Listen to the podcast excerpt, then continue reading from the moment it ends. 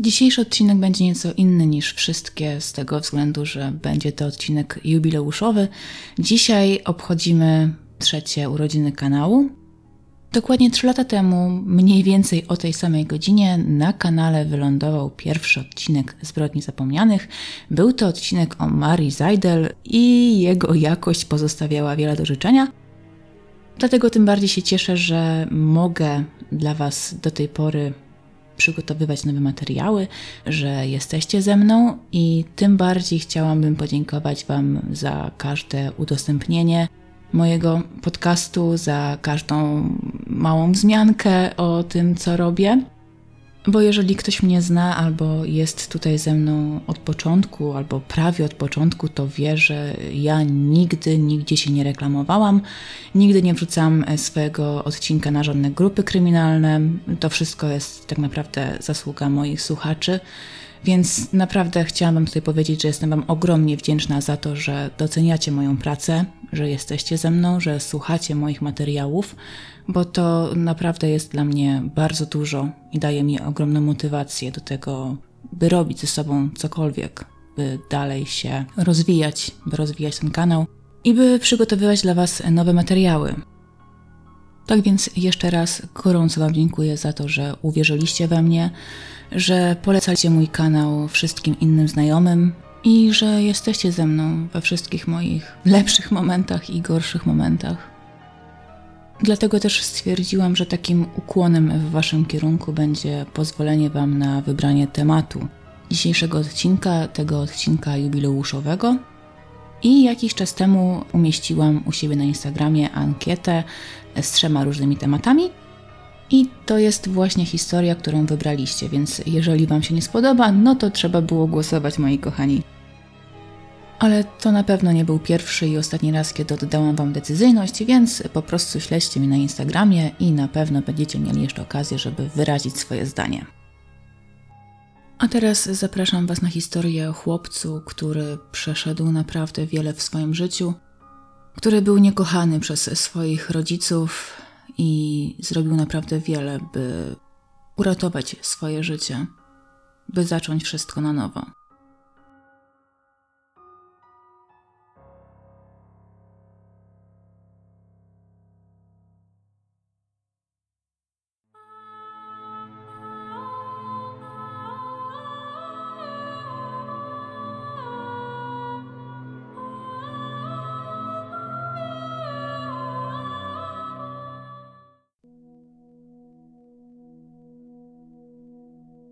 Jest koniec grudnia 1928 roku. Na jednym z warszawskich komisariatów pojawia się mały, zabiedzony chłopiec. Zdezorientowany rozgląda się na wszystkie strony. Już od progu widać, że dziecko należy do klasy ubogiej. Jego ubranie jest brudne i znoszone. Pomimo minusowej temperatury na jego nogach próżno szukać obuwia. Jego brudna, pyzata twarz szuka kontaktu wzrokowego z jakimkolwiek pracownikiem komisariatu. Niespodziewanym gościem zainteresował się jeden z posterunkowych. Podszedł do chłopca, chcąc się zapewne dowiedzieć, co też takiego sprowadza go na komisariat. Chłopiec, nie odezwawszy się ani słowem, sięgnął do kieszeni, z której wyjął pogniecioną kartkę. Wyciągnął do mundurowego małą, zabrudzoną dłoń, której palce zaciskały się na zwitku papieru.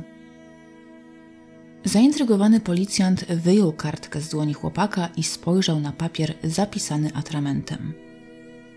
Chłopiec nie ma rodziców. Proszę się nim zaopiekować, gdyż tuła się sam po Warszawie. Policjant postanowił skonfrontować się z chłopcem i zapytał dziecko, czy też wie, co jest takiego napisane na tej kartce. Chłopiec potwierdził, po czym odezwał się do funkcjonariusza. Nie mam ani ojca, ani matki. Nikogusieńkiego na tym świecie. Nie mam co jeść i nie mam gdzie spać. Sytuacja była dość nietypowa i nie chodziło tutaj o to, że międzywojenna Polska nie borykała się z problemem niechcianych dzieci, bowiem jak wiecie z moich poprzednich podcastów, skala tego zjawiska była wręcz ogromna ale zwykle dotyczyła jednak tych najmłodszych dzieci. Porzucane niemowlęta odnajdywano na ulicach, w bramach czy na progach domów. po czym te, które przeżyły, umieszczano w odpowiednich placówkach, traktując je jako dzieci niewiadomego pochodzenia. Jeżeli jednak dziecko posiadało ojca lub matkę, to wedle prawa to właśnie na rodzicach spoczywała odpowiedzialność za ich potomka. Oczywiście nie oznaczało to, że takie dziecko musiało przebywać w domu rodziców, bowiem znane są tutaj przypadki, gdzie matka lub ojciec oddawali swoje dziecko na wychowanie obcym osobom lub też odpowiednim placówkom, ale to właśnie rodzice ponosili wtedy wszelkie koszty utrzymania takiego dziecka. Ale wiadomo, że nie wszyscy byli entuzjastami płacenia za swoje dzieci, o czym zresztą też niejednokrotnie Wam opowiadałam. Dlatego posterunkowy z pewną rezerwą patrzył na tego umorusanego chłopca, postanawiając dokładnie sprawdzić jego przeszłość. Uśmiechnął się do swojego małoletniego gościa, podprowadził do swojego biurka, po czym rozpoczął intensywne, aczkolwiek takie dość przyjazne przesłuchanie. Zapytał Malca o jego przeszłość i zapewnił, że aby mu pomóc, to musi najpierw ustalić jego prawdziwe personalia. Chłopiec dość szybko przyznał się, że tak naprawdę nazywa się Wacław Muszyński i ma skończone 10 lat. Nie był też sierotą, jak głosiła karta, chociaż lepiej dla niego byłoby, gdyby faktycznie nie miał ani ojca, ani matki. Według historii przedstawionej przez chłopca był on synem Szczepana i Katarzyny Muszyńskich. Niestety nie dane mu było się cieszyć życiem rodzinnym, tak jak cieszyły się inne dzieci w jego wieku. Chłopiec nawet nie pamiętał, by kiedykolwiek jego rodzice odpowiednio się nim zajmowali.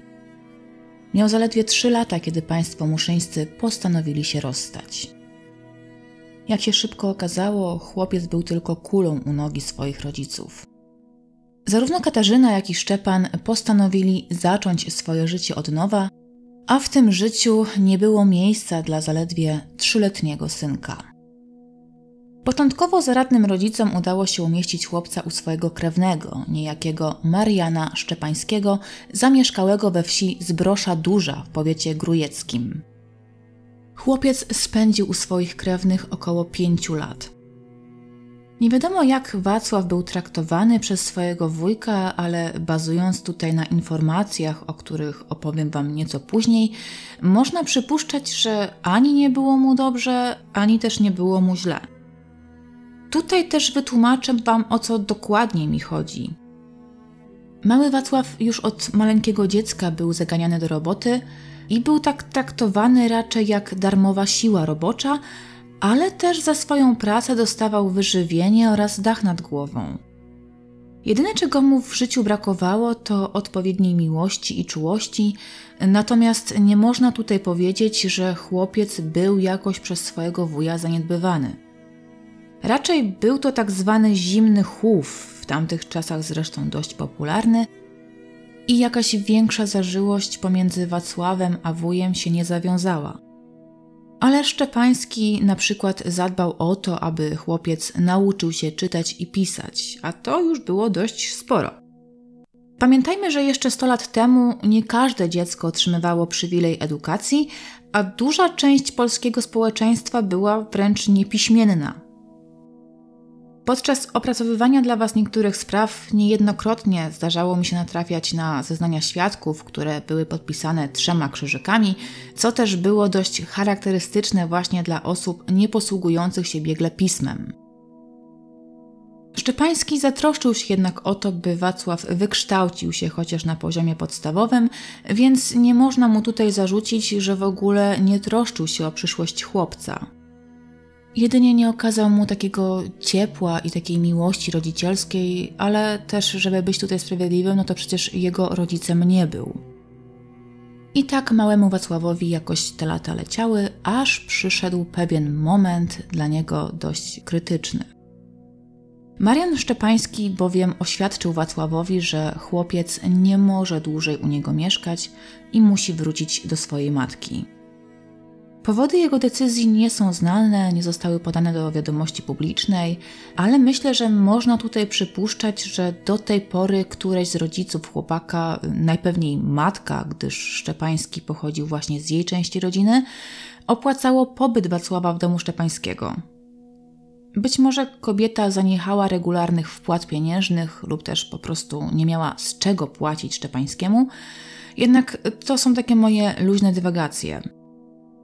Efekt był taki, że Wacław opuścił dom wuja i udał się do domu swojej matki. I to był początek jego tułaczki i męki. Zanim jednak wyłączycie dzisiejszy materiał, obawiając się, że chłopca spotkała jakaś większa krzywda fizyczna, to uspokajam, że matka nie była w stosunku do swojego syna agresywna. Jak donosiła międzywojenna prasa, Katarzyna Muszyńska mieszkała w małej wsi Górna w powiecie grujeckim. Nie udało mi się odnaleźć na mapie wsi o nazwie Górna. Najpewniej mogło tutaj chodzić o Michałów Górny, ponieważ wieś miała znajdować się w odległości około 7 km od Zbroszy Dużej, w której to właśnie mieszkał Marian Szczepański. Według map odległość między Michałowem Górnym a Zbroszą Dużą wynosi 9 km, ale musimy brać tutaj poprawkę na to, że trasa wytyczona jest obecnie występującymi drogami, a idąc w linii prostej w roku 1928, to ta odległość mogła być nieco krótsza. Osobiście więc wydaje mi się, że to właśnie w Michałowie Górnym mogła mieszkać matka chłopca, ale jeżeli ktoś zna te tereny nieco dokładniej niż ja i ma jakiś lepszy pomysł, no to oczywiście może podzielić się swoją wiedzą w komentarzu. Powiedziałam wam, że chłopiec udał się do domu matki, ale powiedziałam wam to trochę na wyrost, bowiem Katarzyna co prawda mieszkała w domu w Michałowie, mieszkała na takim małym gospodarstwie, natomiast nie mieszkała tam sama, a dom nie był jej własnością. Po rozstaniu z ojcem chłopca kobieta związała się z niejakim Stanisławem Piekarskim i to właśnie on był właścicielem gospodarstwa, na którym po rozstaniu ze Szczepanem zamieszkała Katarzyna. I tutaj zaczął się główny problem, bowiem mężczyzna kategorycznie nie zgadzał się na to, aby syn Katarzyny mieszkał z nimi pod jednym dachem.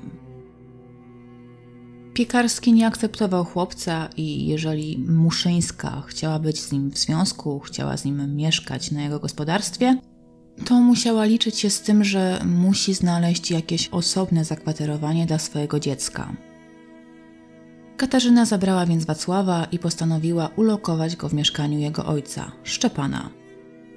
Najpewniej też kobieta po prostu nie miała zbyt wielkiego wyboru.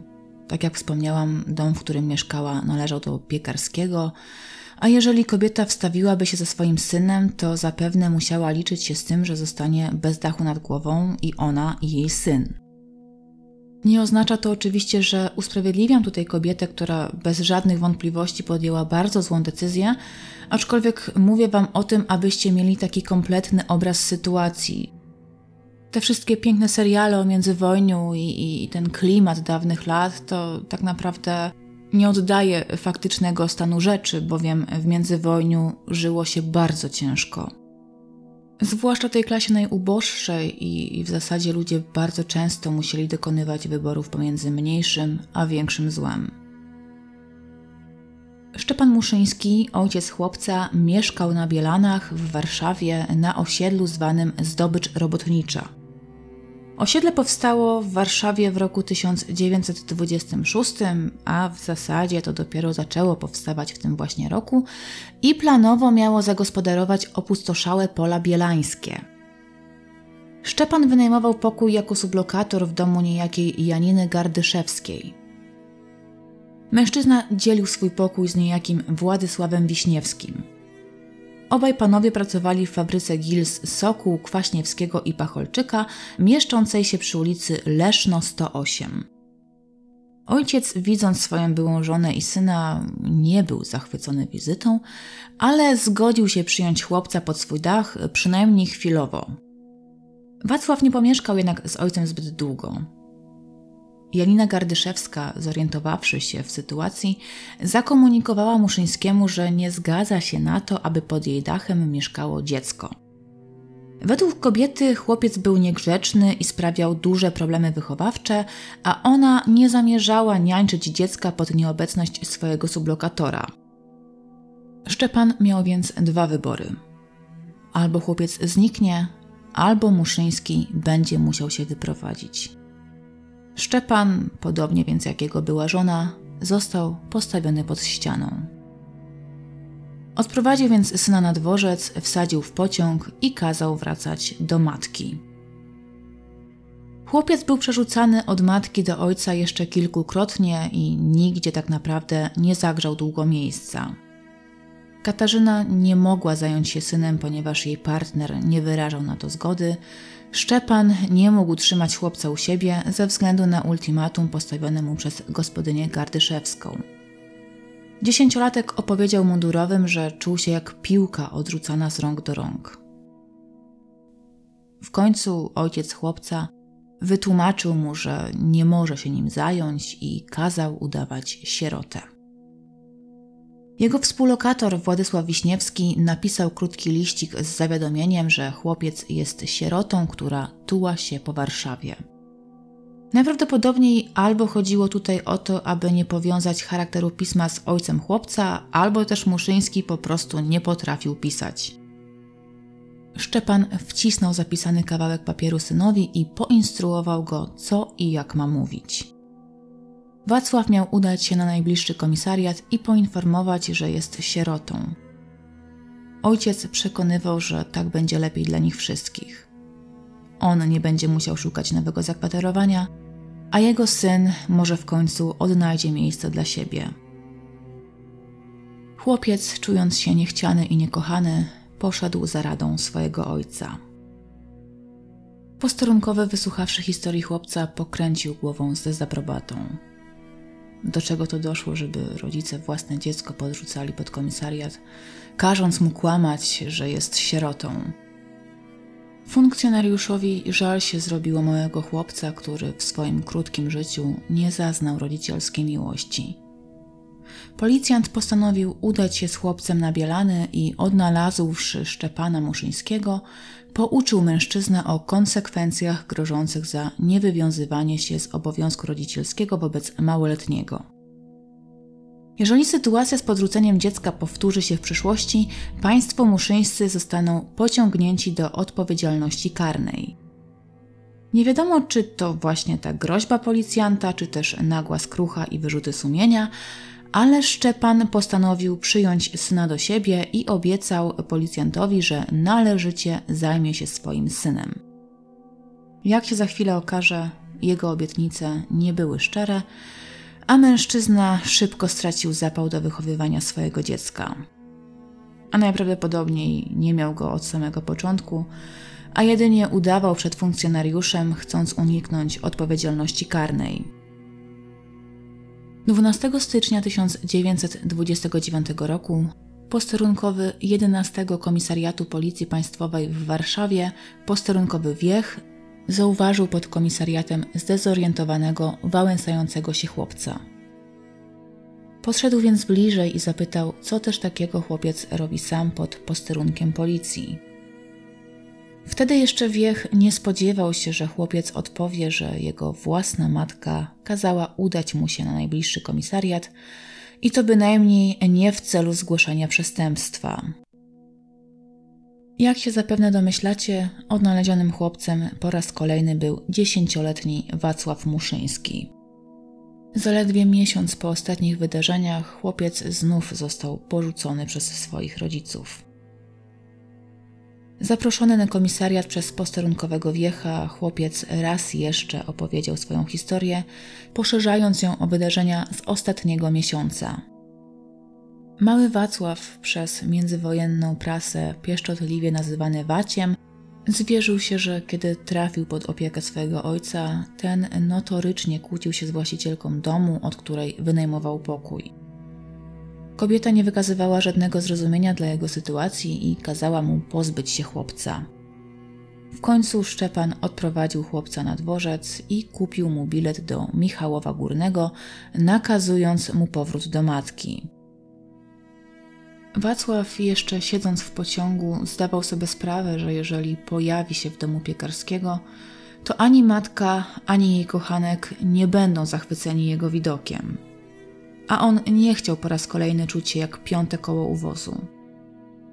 Chłopiec wysiadł z pociągu na stacji w Michałowie Górnym, w samym środku zimy, boso i bez kożucha, i zastanawiał się, co też teraz ma zrobić. Nie chciał go ojciec, nie chciała go matka, a policja, zamiast mu pomóc i umieścić w sierocińcu, nakazała mu wrócić do rodziców. Ale jak on ma wrócić do kogoś, kto otwarcie daje mu do zrozumienia, że jego osoba jest jedynie problemem? Stojąc tak na dworcu, głodny i zziębnięty, postanowił, że najlepszym rozwiązaniem będzie udać się do oddalonej o 7 km z Broszy Dużej do swojego wuja Mariana Szczepańskiego. Co prawda, ostatnim razem mężczyzna nakazał mu wrócić do matki i oznajmił mu, że niestety, ale nie może się nim dłużej zajmować. Ale była to chyba jedyna osoba w jego życiu, która okazała mu chociaż trochę troski i zainteresowania. Chłopak ruszył więc przed siebie. Przeszedł 7 kilometrów, raz jeszcze tutaj podkreślę, boso i bez odzienia wierzchniego, w samym środku zimy. Przedarł się przez pobliski lasek i przemarznięty zapukał do drzwi swojego wujka. Szczepański, widząc chłopca w potwornej kondycji fizycznej, wpuścił go do środka. Polecił dziesięciolatkowi, by ten położył się, rozgrzał i odpoczął. Tak Wacławowi minęło kilka kolejnych dni, aż do czasu, kiedy na gospodarstwie szczepańskiego pojawiła się matka chłopca. Kobieta zabrała Wacława z domu wuja, ale niekoniecznie miała ochotę się nim zająć. Doskonale wiedziała, że nie może z nim wrócić do domu piekarskiego. Matka wsiadła więc z synem do najbliższego pociągu i wspólnie udali się do Warszawy. Tym razem Katarzyna postanowiła osobiście udać się do swojego byłego męża i wyjaśnić mu sytuację. Kiedy oboje wkroczyli na zdobycz robotniczą i odnaleźli dom Janiny Gardyszewskiej, zapukali do drzwi. Katarzyna najprawdopodobniej albo liczyła na zrozumienie ze strony byłego męża, albo też być może siłą próbowała nakłonić go do przyjęcia syna pod swój dach, ale nie wszystko poszło zgodnie z jej planem. Szczepan stanowczo oświadczył, że nie ma warunków na to, by trzymać u siebie dziesięcioletniego chłopca. Mieszka jedynie jako sublokator, a właścicielka mieszkania jasno mu zakomunikowała, że nie życzy sobie dzieci pod swoim dachem. Zresztą miejsce, w którym przebywają jedynie dorośli robotnicy, nie jest raczej odpowiednim miejscem dla małego chłopca. Pomiędzy byłym małżeństwem doszło do intensywnej kłótni, której świadkiem był dziesięcioletni chłopiec. Ostatecznie Katarzynie nie udało się uprosić męża o przyjęcie chłopca do siebie, a Szczepan wyrzucił ją oraz ich wspólnego syna za drzwi. Kobieta wzięła Wacia pod rękę i ruszyła przed siebie. Na ulicy Poznańskiej 13, nieopodal 11 Komisariatu Policji Państwowej w Warszawie, kobieta zostawiła swojego syna, informując go uprzednio, że wraca do siebie na wieś, a on musi poradzić sobie sam. Wacio błąkał się chwilę po ulicy, aż po jakimś momencie został zauważony przez posterunkowego wiecha. Swoją historię zakończył słowami: Tatuś mój nie jest taki, jak powinien być. Nie chcę być ani u tatusia, ani u mamusi. Mój tatuś nigdy jeszcze mi niczego nie kupił. Wolałbym być w jakimś przytułku. Ja proszę, żeby tatusia mojego ukarać, a mnie gdzieś umieścić. Policjanci, wzruszeni historią chłopca, pozwolili mu zostać na komisariacie. Ale funkcjonariusze byli świadomi, że jest to jedynie rozwiązanie tymczasowe, a chłopcu trzeba będzie załatwić miejsce w odpowiedniej placówce. Póki co jednak brudny, przemarznięty i wychudzony dziesięciolatek położył się na ławie stojącej przy ścianie komisariatu i zasnął z wycieńczenia. Kiedy chłopiec odpoczywał po, no nie da się tutaj ukryć, dość ciężkich przejściach, zarówno fizycznych, jak i psychicznych, warszawska policja zastanawiała się nad tym, jakie kroki powinna podjąć. Nie ulegało wątpliwości, że chłopiec potrzebuje pomocy, ponieważ jeżeli nadal zostanie pod opieką swoich rodziców, o ile w ogóle można było to przerzucanie z domu do domu nazwać opieką, no to w końcu może dojść do jakiejś tragedii. Ostatecznie komisarz Władysław Górecki zdecydował o rozpoczęciu postępowania karnego względem rodziców małoletniego Wacława Muszyńskiego i pociągnięciu ich do odpowiedzialności. O sytuacji małoletniego powiadomiono też sąd rodzinny, który miał przyjrzeć się sprawie. Ostatnim krokiem podjętym przez mundurowych było zawiadomienie warszawskiej prasy o sytuacji małego Wacława. Na te decyzje można zapatrywać się dwojako, bowiem wyciąganie prywatnych spraw tak małego chłopca no, nie jest koniecznie etyczne i moralne, ale akurat w tym wypadku okazało się trafione. Tragedia dziesięcioletniego Wacia poruszyła serca warszawiaków. Na posterunku przy Poznańskiej pojawił się nawet pewien mężczyzna z dość nietypową propozycją. Tym mężczyzną był krawiec Adam Grzybowski. Grzybowski był właścicielem zakładu krawieckiego przy ulicy Freta 17. W tle wkleję Wam zarówno zdjęcie mężczyzny, jak i zdjęcie kamienicy, aczkolwiek od razu tutaj zaznaczę, że nie udało mi się znaleźć zdjęcia budynku z roku 1929, dlatego też zamieszczam Wam zdjęcie wykonane 11 lat później, w roku 1942. Zapewne budynek jakoś wyjątkowo nie zmienił się na przestrzeni tych kilkunastu lat, no, może oprócz tego, że na zdjęciu nie widać już zakładu krawieckiego prowadzonego przez Grzybowskiego, a restaurację, ale myślę, że fotografia i tak pozwoli Wam się w pewnym stopniu wczuć w klimat tamtych lat. Ale wróćmy tutaj sobie do postaci samego Grzybowskiego oraz do jego niecodziennej propozycji. Mężczyzna pojawi się na komisariacie w towarzystwie swojej żony Heleny – Para oznajmiła, że jako stali czytelnicy kuriera porannego zapoznali się z historią chłopca, która poruszyła ich serca. Po krótkiej naradzie para zdecydowała, że chciałaby pomóc chłopcu. Oto słowa samego Grzybowskiego. Ja zarówno jak i żona moja wzruszyliśmy się opisem fatalnego położenia Wacia Muszyńskiego, którym nie chcą się zająć rodzice jego. Mam troje dzieci, same córki. Chcę mieć syna. Gotów jestem wziąć pod swoją opiekę chłopca. Nauczę go krawiectwa, wychowam go na porządnego rzemieślnika i uczciwego obywatela. Zastąpię mu ojca, a żona moja okaże mu serce matczyne. Sami przyznacie, że gest był dość szlachetny i na pewno był taką otwartą furtką do nowej przyszłości Wacława, sam dziesięciolatek, usłyszawszy, że ktoś zaoferował mu ciepły dom oraz chce go wykształcić w zawodzie, bez chwili zawahania odparł, że bardzo chętnie zamieszka z rodziną Grzybowskich. Sprawa nie była jednak taka prosta. Nawet 100 lat temu obowiązywały odpowiednie procedury, a chłopiec nie mógł tak po prostu zostać oddany w obce ręce, bowiem no, słowa Grzybowskiego może i brzmiały pięknie i szlachetnie, ale tak naprawdę nie wiadomo, kto to był, co sobą reprezentował, no i czy faktycznie ma odpowiednie warunki, by chłopca do siebie przyjąć. Dopóki odpowiednie służby nie wydały swojej decyzji, funkcjonariusze i tak nie mogli wydać chłopca komukolwiek, dlatego też postanowili zatrzymać chłopca na komisariacie.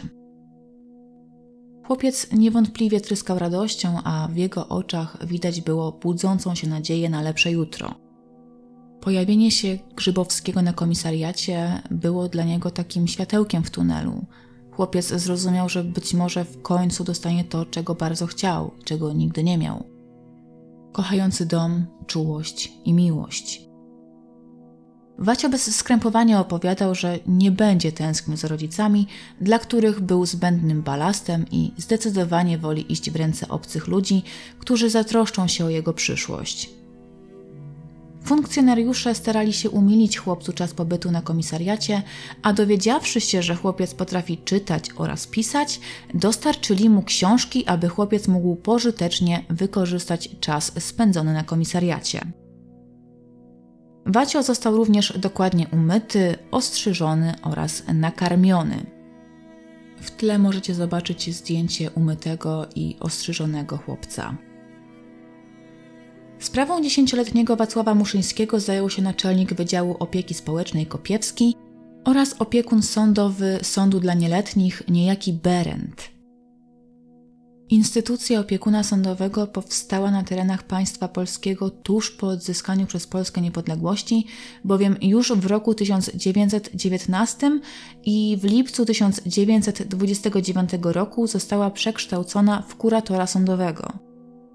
Myślę, że ta druga nazwa powie Wam dużo więcej na temat obowiązków, jakie leżały w kompetencjach takiego opiekuna, bowiem instytucja kuratora sądowego działa po dziś dzień i chyba każdy chociaż trochę wie w takim minimalnym stopniu, czym taki kurator sądowy się zajmuje.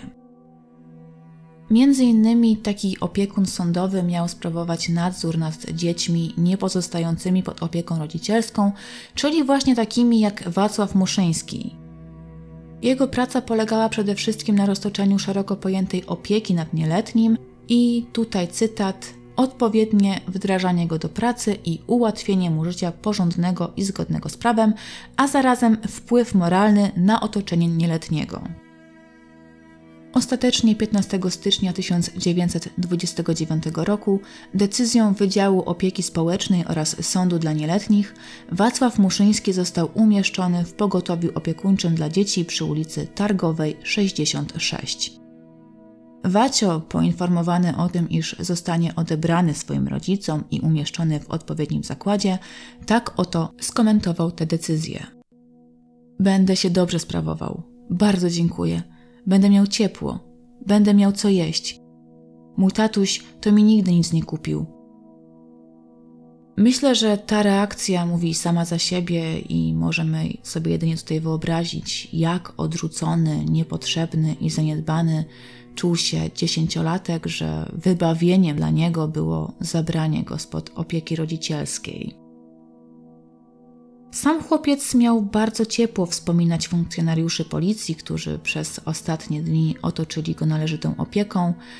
Tak opisał ten czas podczas swojej ostatniej rozmowy z dziennikarzem kuriera porannego. Miałem tu wesoło i dobrze. Panowie policjanci tacy grzeczni, a ten pan posterunkowy wiech, który mój protokół pisał, taki dobry jak ojciec.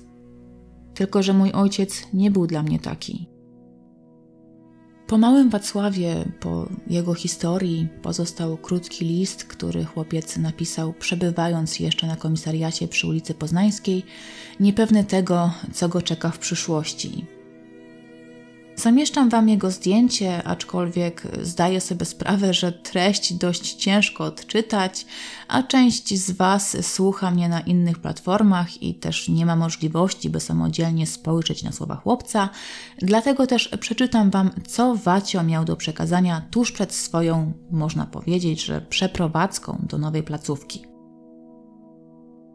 Wacław Muszyński. Mam lat 11. Jestem wyznania katolickiego. Tatuś mnie nie kocha, dlatego że ja nie słuchałem tatusia, bo na mnie skarżyli ludzie, co tatuś u nich mieszkał. Mamusia się z tatusiem kłóciła. Tatuś z mamusią razem nie mieszkają. Mamusia mieszka na wsi z kochankiem. Ja nie mam braci ani siostry. Chcę do zakładu albo do dobrych ludzi. Dziękuję policji i panu redaktorowi za opiekę. Warszawa, dnia 13 stycznia 1929 roku. Wacław Muszyński. W tym miejscu niestety urywa się historia małego Wacława. Nie wiadomo, czy jego rodzice zostali pociągnięci do odpowiedzialności karnej. Zapewne w jakimś stopniu na pewno, ale jak ta kara wyglądała, to niestety nie jestem w stanie Wam powiedzieć. Zakończenie tej historii jest otwarte. Nie wiadomo, jak potoczyły się losy Wacława Muszyńskiego w dalszych latach. Nie wiadomo, czy pan Grzybowski starał się o oficjalną adopcję chłopca, czy też niestety, ale Wacław został na stałe w placówce wychowawczej. Ale może nawet to i lepiej, że nie wiadomo, co później stało się z chłopcem. Dzięki temu możemy pozytywnie spojrzeć na jego historię, która mogła zakończyć się dużo gorzej. Dzisiejsza sprawa nie była taką zwyczajną sprawą kryminalną, chociaż oczywiście o ten taki wątek przestępczy zahaczała w minimalnym stopniu. Bardziej chyba przypomina opowieść o dziewczynce sprzedanej za 20 zł, o której Wam mówiłam chyba jakieś dwa albo trzy miesiące temu. Ale stwierdziłam, że i takie historie na kanale chcę poruszać, zwłaszcza, że to jest taki odcinek dodatkowy, ukazujący życie w międzywojniu, to ciężkie życie, nie tylko dla dorosłych, ale również dla dzieci. Jeszcze raz serdecznie Wam dziękuję za każdą cegiełkę, jaką dołożyliście do rozwoju tego kanału, za każde wsparcie, miłe słowo, za wspieranie mnie w serwisie Patronite. To naprawdę wspaniałe, że pomimo tych trzech lat działalności nadal ze mną jesteście i nadal przybywa nowych słuchaczy. Mój głos czuje się doceniony. Mam nadzieję, że usłyszymy się wkrótce. Trzymajcie się ciepło. Pa!